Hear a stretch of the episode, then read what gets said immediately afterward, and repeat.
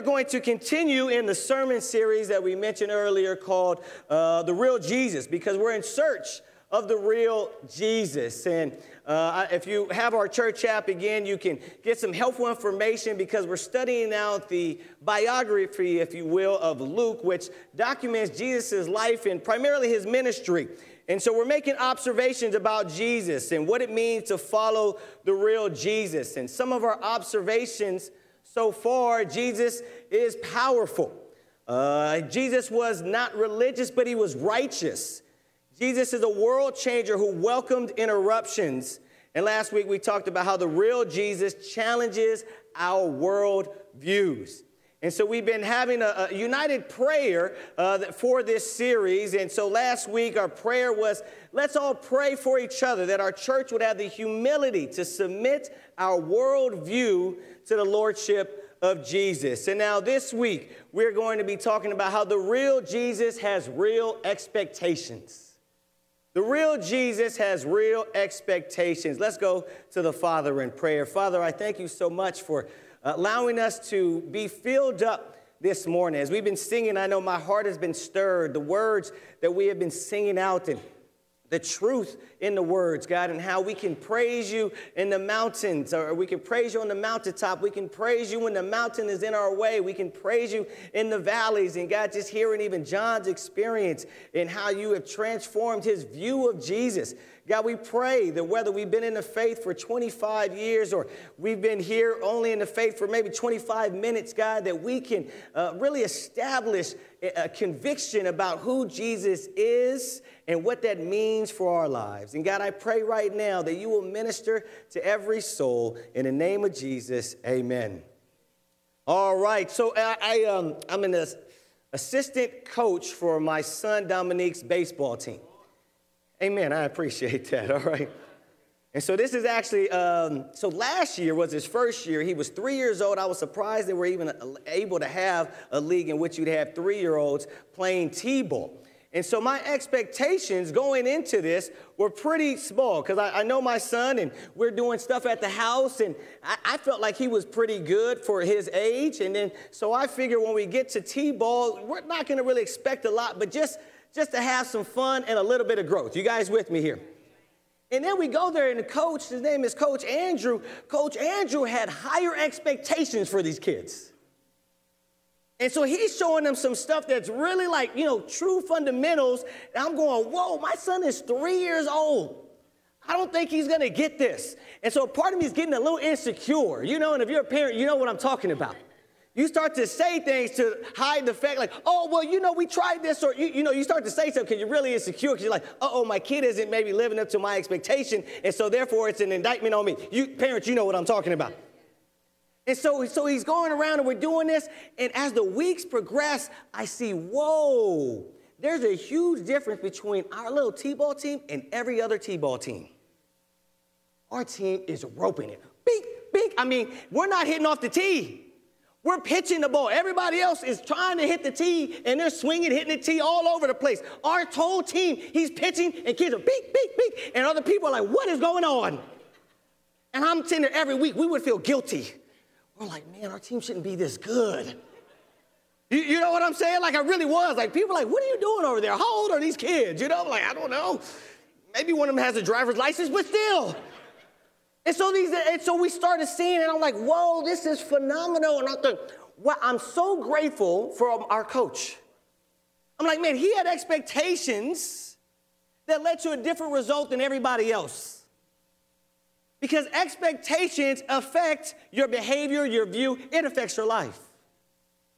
And the sad truth, spiritually speaking, is that we live in a time, especially in Western society, where many have a false version of Jesus because they believe Jesus has very little to zero expectations for those who would claim to be followers. And so, unfortunately, and we've addressed some of these things, as you look at the real Jesus, you start to see, wait, he's not the way many people perceive him today, but in the religious circles, the real Jesus isn't what is seen, practiced, preached, taught, or portrayed as well. And so we're going to look and see how Jesus, the real Jesus, has real expectations. Brothers and sisters, are you ready? All right, so here's what I need for you to do, because you're going to take some notes here, okay? All right, and we'll see depending on time here. But I want you to start taking notes as we go through the scriptures, and hopefully I'll give you some time, but take a little bit of time and just write down one expectation you see that Jesus has from the text that we read. All right, church, you with me here? And if you're online, you can go ahead and put it in the chat, all right? So let's go on over to Luke chapter 9 and verse 1. Church, are you with me here? Luke chapter 9, we just finished up Luke chapter 8 and we saw some incredible things. And so now we take it up. It says, when Jesus had called the 12 together, he gave them power and authority to drive out all demons and to cure diseases. And he sent them out to proclaim the kingdom of God and to heal the sick. He told them, Take nothing for the journey no staff, no bag, no bread, no money, no extra shirt. Whatever house you enter, stay there until you leave that town. If people do not welcome you, leave their town and shake the dust off your feet as a testimony against them. So they set out and went from village to village, proclaiming the good news and healing people everywhere. Okay, go ahead, take a real quick second there. Write down what expectation do you see that Jesus has?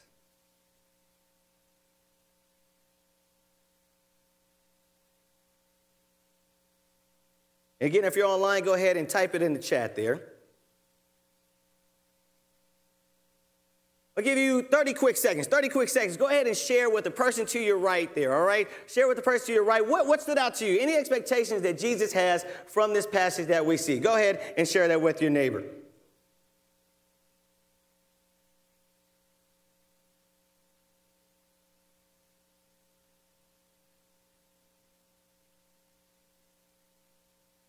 Okay, stop. All right, sorry. I don't know if that was 30 seconds or not. Okay, all right.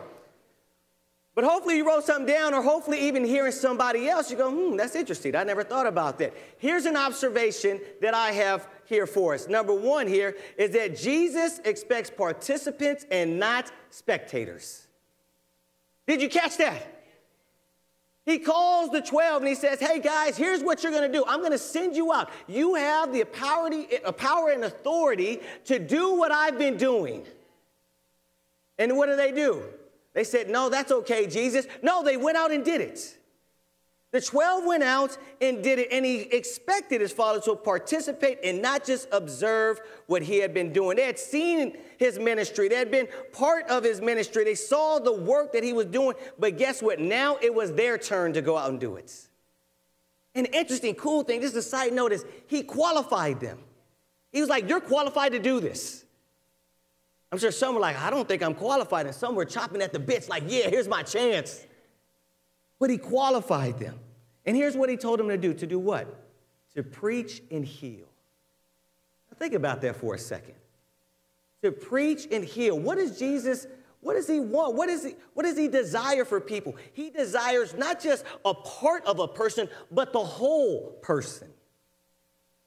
Yes, there's a spiritual component to my ministry, the salvation, your faith, but then there's just a practical side of life that I want you to be whole in. And so it's not either or, it's all together. And if you see Jesus' ministry, especially as it describes it, it will always say he's preaching, teaching, and healing. And so Jesus' ministry wasn't just, okay, we just preach the word and we just let any need go by. And it wasn't just, hey, we just try to serve needs and we just hope and guess that they'll maybe ask a question about Jesus. No, it was all together. And so the ministry of Jesus, even today, should what? Include some form of physically meeting needs and obviously preaching and teaching.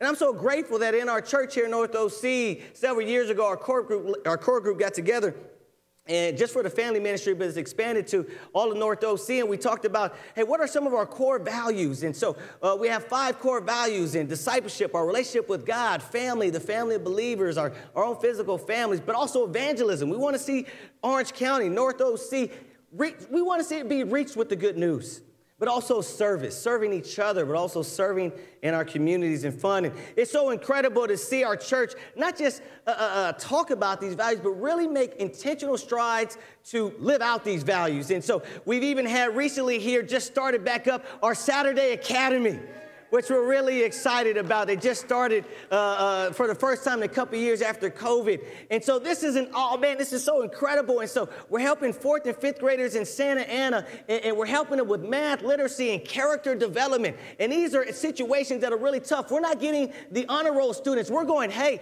can we get the students who are going into the principal's office for behavior issues? Can we have those kids come to our program?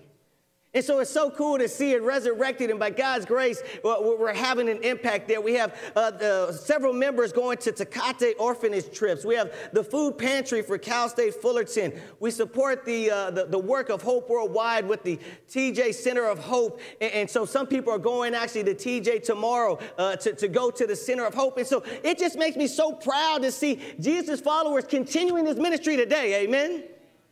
And so this is what we are a part of, but we should always be a part of. These should never be just cool additional items.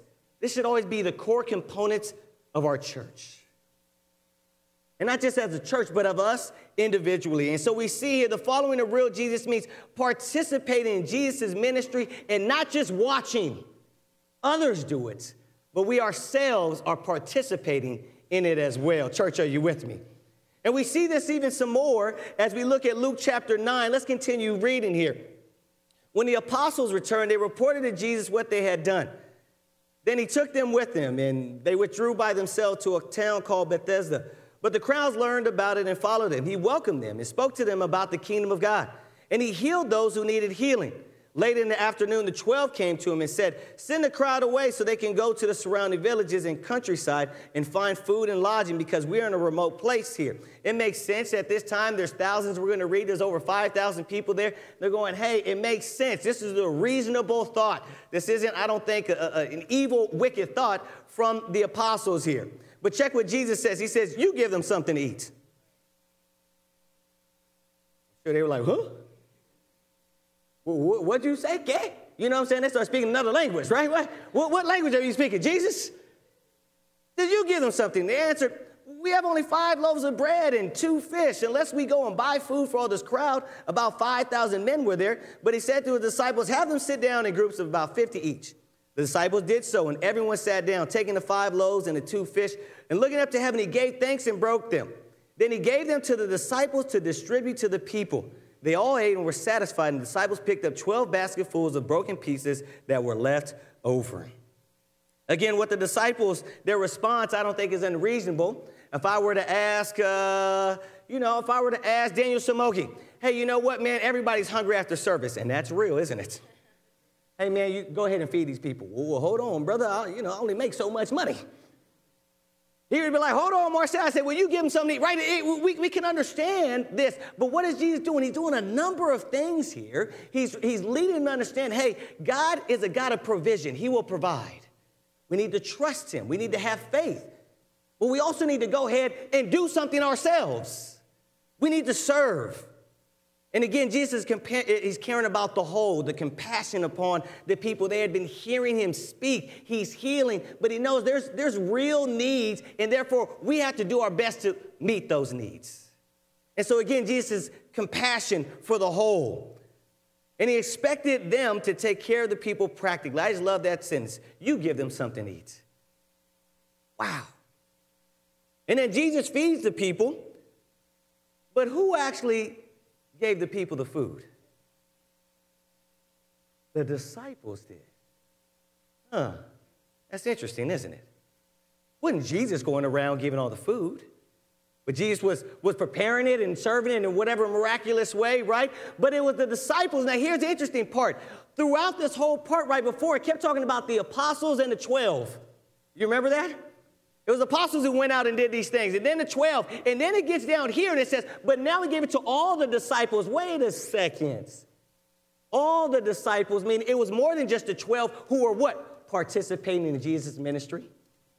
It was them, it was all of them who were what? Distributing the food. Again, hey, if you're gonna follow me, this isn't a spectator sport. You're supposed to participate in this. We all serve. It's not just the leaders who serve. It's not just a few that 80 20 role. That should never take place in the church because we all contribute. And just imagine somebody getting mad at Jesus and going, Well, why aren't you over here feeding these people? Why aren't you handing it out? He's like, Man, I'm over here providing the food. The disciples have learned something, every single one of them. Wait a second. We're all supposed to do this. It's not just a few. We all participate in this healing, teaching, and preaching ministry. And so we see Jesus expects us all to do ministry, expect us all to serve. Let's continue in Luke chapter 9. Church, are you still with me here? Once when Jesus was praying in private and his disciples were with him, he asked them, Who do the crowd say I am? And that's a great question. At this time, there's different ideas about who Jesus really is. Huh. Same situation today. Many different views about who Jesus really is.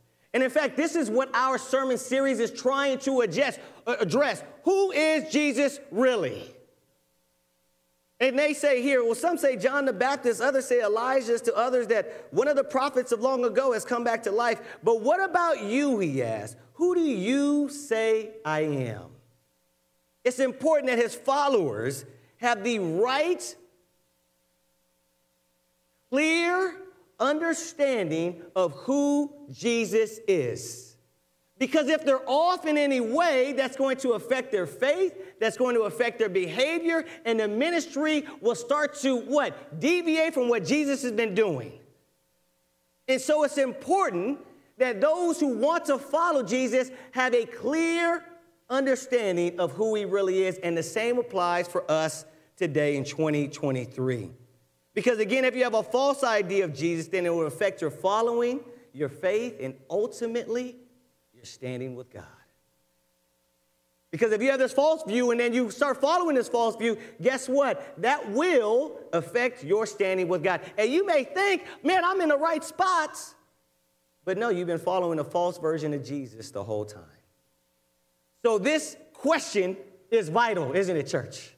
And this again why we're studying out. And Peter says, what does he say? He says, You are God's Messiah. He says, You are God's Messiah. You're the long awaited king, the one we've been waiting for. You're the one who, who is the anointed one, the Christ, which has been prophesied for hundreds of years now. You are it. Peter's feeling really good about himself. And in Mark, I believe it says how he was able to understand this is that God had revealed it to him. He said, Look, I'm going to allow you to get this little glimpse. And they don't fully capture what that meant, but, but they got it right right there. And it's interesting that no matter how many times you and I can share the good news with each other, with others, it always comes down to us having a personal discovery of Jesus. So even as we study it out, we can provide all these tools and sources and resources. However, every single one of us has to make a personal choice to initiate and discover who Jesus really is. You guys get what I'm saying? And so, even for us parents, our kids, they have to make their own choice, but we have a responsibility to lead them to the real Jesus so that they can make their own choice. And so, we have to ask ourselves what are they seeing in our homes? Are they seeing religiosity or are they seeing the real Jesus? Are they seeing us sacrifice for God or are they seeing us sacrifice God for other things? School, homework, grades, a college, whatever the case may be. What are they seeing? What's being communicated, whether it's verbal or nonverbal communication? I have to ask and wrestle with this all the time. Let's continue. Luke 9 21. Jesus strictly warned them not to tell this to anyone. He said, Hey, don't tell this to anyone. Why? Why would he say such a thing? Well, many of us believe that if the disciples went and started saying, Hey, here's the Messiah, here's the Messiah, those people would hear it and get the wrong idea because they're expecting a military king. And Jesus doesn't want that to stop his ministry at this point. So we continue. And he said, The Son of Man must suffer many things and be rejected by the elders, the chief priests, and the teachers of the law. And he must be killed and on the third day raised to life. Whoa. Think about this for a second. You're the apostles, you're the disciples, and Jesus says, Hey, you know what? You got it right. I'm the Messiah. Wow, that's awesome. The long awaited king, the one we've been waiting on, the one that's been promised. And they're thinking, okay, well, he's going to be a king the way King David was. He's going to be this powerful figure. And then we're going to have a kingdom that's going to be even better than the kingdoms in the past, the kingdoms that we had heard about. And he's going to conquer all these foreign lands. And so that's the picture and the image that they would have during this time. And then Jesus turns the whole thing upside down. And what does he say? Hey, guess what the Messiah is going to be like? He's going to suffer. Not only is he going to suffer, he's going to be rejected. Not only is he going to be rejected, but then he's going to be killed. What? What did you just say? Wait, if you're God's Messiah, you're supposed to come in. And Jesus says, No, no, no, no, guys. This is why I don't want you to tell anybody, because you won't get it until you understand who the real Messiah is and what he's supposed to do. The Messiah is not going to come and kill, but he's going to be killed. He's not going to conquer wicked foreign, foreign nations, but he's going to conquer death itself. He's not just going to save a nation, he's coming to save mankind. And he's going to raise from the grave, which nobody would see coming, proving himself to be what? God's Messiah. And so Jesus turns this whole idea on its head. And then we continue in this context. Remember, this is what he just said. He's revealing, I'm sure that the guys are wrestling with this. And here's what he says in verse 23, which many of us in our church are familiar with. He says, Then to them all. Again, this is the context. I just told you that the Messiah, he's to suffer. Now here's what I'm now here's the next line for you. He says, guess what? Whoever, whoa, excuse me, go back here. He says, he said to them all, Whoever wants to be my disciple must deny themselves and take up their cross daily and follow me. That's the context of our church's famous Luke 9 23 passage. It's right after hearing about how the Lord, the Messiah, is going to suffer. Guess what? If anybody wants to be a Christian, guess what? You're going to suffer too. You're going to have a life where there's going to be challenges and rejection. And he says, whoever, so who does that apply to? Everybody. He says, whoever wants to be my disciple, interchange the word with Christian right there. Whoever wants to be a Christian must deny themselves, take up their cross daily, and follow me. You see, the real Jesus here, oh, then he goes on, let's, let's continue reading. For whoever wants to save his life will lose it, but whoever loses their life for me will save it. What good is it for someone to gain the whole world and yet lose or forfeit their very self? Whoever is ashamed of me and my words, the Son of Man will be ashamed of them when he comes in his glory and in the glory of the Father and of the holy angels. Truly I tell you, some who are standing here will not taste death before they see the kingdom of God. Jesus has some real expectations here. And here's the expectation He expects real discipleship. He expects real discipleship. And what does that mean? That means to follow Jesus, not just to claim to like Jesus, not just say, oh, you know what, I, I, I like what you're saying, I agree with you're saying, your, your speech is so inspiring, but to actually follow in his footsteps, to receive suffering, to take rejection, and to keep going forward so that one day, too, we will rise with our Heavenly Father. And so Jesus here expects real discipleship. What does he say? Deny yourself, take up your cross daily, and follow me. Following Jesus, his expectation for his followers is you're gonna have a lifestyle where you deny yourself. You're going to deny yourself of sin, but you're going to deny yourself of things that are contrary to my teachings and my lifestyle. He didn't say it's an optional thing. He says this is a must thing. You guys hear what I'm saying? He says You got to carry your cross. The cross meant the utmost self denial here. It meant, uh, uh, spiritually speaking, to, to die to oneself.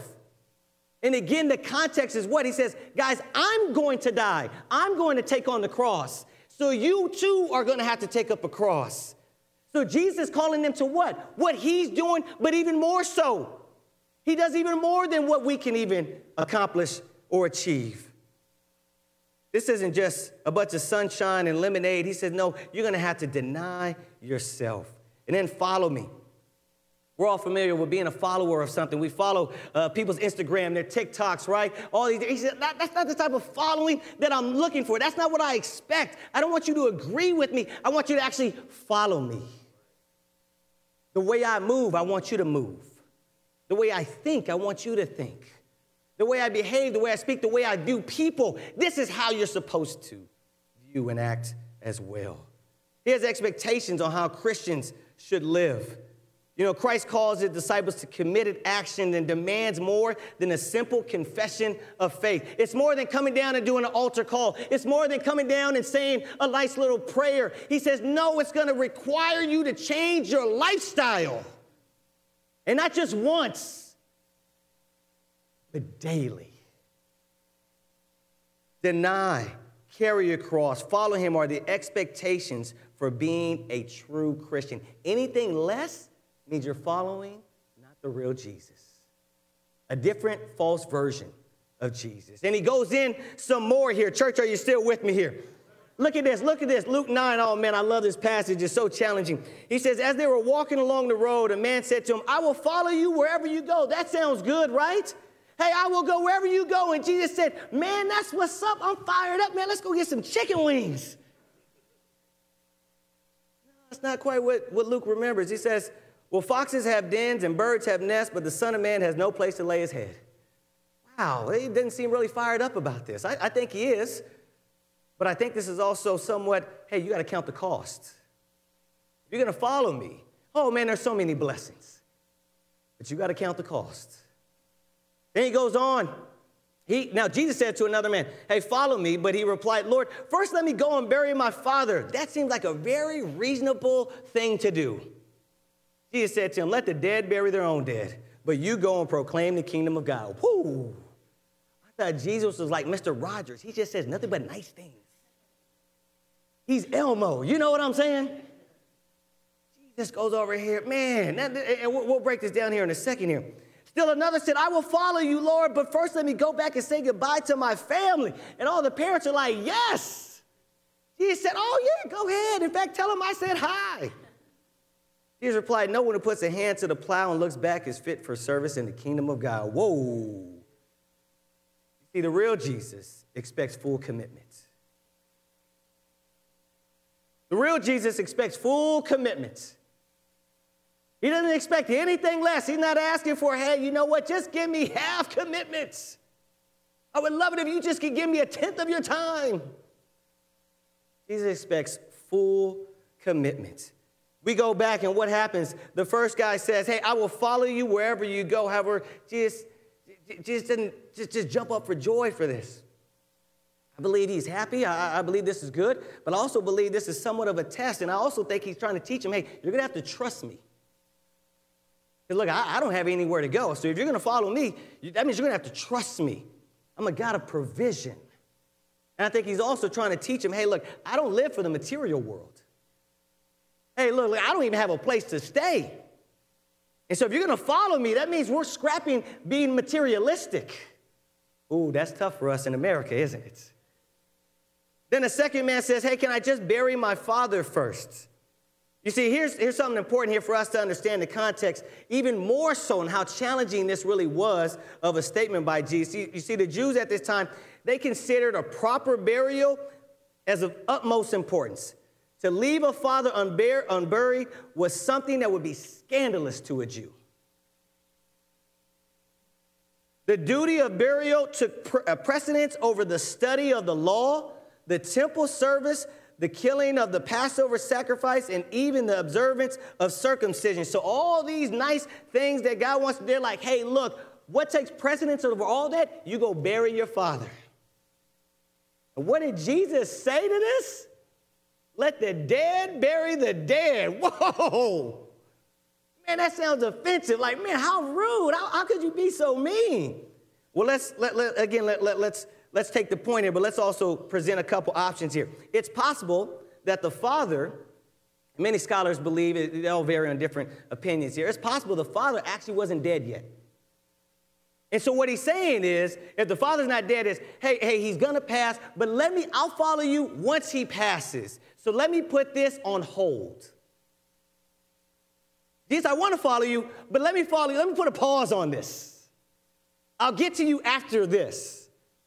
Another possibility is that he was actually referring to having to wait to rebury his father's bones. You see, well, at this time here, um, uh, what, what people would do is they would bury their parents, but then about a year later, after the flesh rotted out, they would then take the bones and then they would rebury them. You guys get what I'm saying here, right? So they found these things. I forgot what they're technically called. I should have wrote it down. And so that's also a possibility. Is that he's saying, you know what? I just buried my dad, but I'm going to have to rebury him, so I'll get to following you in a year. Or, hey, you know what? He's already dead. I just got to rebury him, so let me just go rebury him right now. And so you see here, what is Jesus saying? Regardless, hey, following me takes priority over anything. It takes priority even over your family's death. Then we have the last option where he says to the, hey, man, I just want to say bye to my parents. Jesus' response, hey, hey, if you put your hand to the plow and look back, you're not fit for this. You don't get it. You're going to have to be focused. You're going to have to be 100% committed to this. He's saying there's many reasons, but there's no excuse. I believe personally, this is just Marcel Hall's opinion. I believe that all these things and instances were really a test for these people. My personal belief, this isn't thus saith the Lord here, okay? My personal belief, they would have said, okay, yeah, let's do it. I think Jesus would have said, hey, you know what? Go bury your dad, though, and then come me. I just want to see if you're really for me. I want to see if you have real full commitments. Hey, you want to say by your parents? Okay, cool. Hey, but you're going to follow me? Okay, you know what? We'll stop by that way. We'll stop by your parents' house. That, that's my personal belief. But I believe he was testing them to see would you be fully committed or would you just be partially committed to me? You see, God did this with Abraham, didn't he? Didn't he test him? Hey, with his own son, Isaac? And then once Isaac passed the test, he's like, no, no, no, no, no. That's not part of my plan. Here's my plan. But I see that you're what? Committed to me. You trust me. And so that's just my personal belief of what Jesus is doing here. But regardless, here, we see that following Jesus is the number one priority. Let me introduce you to the real Jesus. Boy, oh boy, he has some expectations, doesn't he? You know, there's this idea of what, what some call easy believism, in which you, you believe, and so you go to church, and maybe you have the right doctrine. In our church, you, you know, you got the doctrine all right, whatever, and, and, and you go to church services, but yet you live contrary to, to the Bible, similar to what John was talking about earlier. Easy believism. Or there's this partial commitment to Christ. But see, if we don't have a lifestyle in which there's denial, there's a carrying of a cross, metaphorically speaking. If there's not a true following, then we're not following the real Jesus. And so we have to make a decision, and we have to understand the real Jesus has real expectations. So, brothers and sisters, here's the question we have to ask Am I holding to Jesus' expectations? Do my expectations of Christianity and his expectations, do they match? Does my lifestyle reflect his expectations? And for many of us, we have to ask Am I still holding on? am I still holding to the expectations of Jesus? I did it 20 years ago, but am I still doing it today? As I was studying this out, the Holy Spirit convicted me. Marcel, you make sure that you hold to these expectations. And I had to write down, I wrote down on my little, my little notes there, and I said, I better make sure I do this before I can hold the church to it. Because I can't get up here and preach it if I don't hold to it myself. And so that's how the Spirit's speaking in me. I appreciate that brother saying, hey, if you don't see it in me, go ahead and call it out. And so I have the same conviction that if you don't see it in me, then boy, I better repent and make sure that I hold to the expectations that Jesus has for my life. So ask yourself, are you holding to Jesus' expectations? And if you're not, then today's a chance to renew that. If you say, Well, I don't really know, I never knew about it, today's a chance to get introduced to it. And I encourage you to study the Bible and get some help. But for all of us, here's what we can do is we can carry our cross. That's what he says there. You know, we have to be more concerned about carrying this cross than around our shoulders than carrying those little cute crosses around our necks. We have to go ahead and carry that cross and say, Yes, I'm in the valley today, but I'm going to carry the cross. And I'm going to carry that cross until I reach the mountaintop. Because that's Jesus' expectation. And guess what? He expects me to follow in his footsteps because that's what he did first. He's not calling us to do something he didn't do. And in fact, we can't even drink that cup in which he had. And so we got to carry our cross, brothers and sisters. And so that was one of the things I wrote down. I said, okay, man, I'm, I'm going to go ahead and I'm going to pray every day. God, hey, hey, help me to carry my cross today. I need to be reminded of that imagery. Because if we do, then we can participate in this renewal, in this revival of knowing, following, and showing Jesus in our community. Just imagine if we had a whole church full of hundreds of people who held to the expectations of Jesus. I believe society's view of Jesus would then start to become more accurate. I believe that easy believism would be spotted out and rejected by those in the faith and would even be spotted and rejected by those outside of the faith. Because they say, no, no, no, I know what the real Jesus is supposed to look like because those guys over there, they're actually doing it. So that stuff you're presenting, nah, you're a phony. I believe also our communities would hear correct preaching of God's word people being healed and helped spiritually and physically. And our kids and the next generation would be inspired to know, to follow, and show the real Jesus to their peers.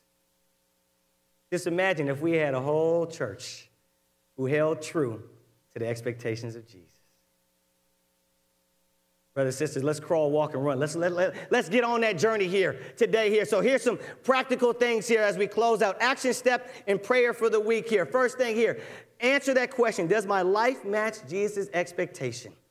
And then number two here, pray with us daily that we will all carry our cross and hold to Jesus' expectations for us. The real Jesus has expectations to be participants, not spectators, to serve and to contribute true discipleship and a full commitment. Luke 9 23. Then he said to them all, Whoever wants to be my disciple must deny themselves and take up their cross daily and follow me. For whoever wants to save their life will lose it, but whoever will lose their life for me will save it. What good is it for someone to gain the whole world and yet lose or forfeit their very self? Whoever is ashamed of me and my words, the Son of Man will be ashamed of them when he comes in his glory, in the glory of the Father and of the holy angels. Brothers and sisters, may we hold to the expectations of the real Jesus. Amen.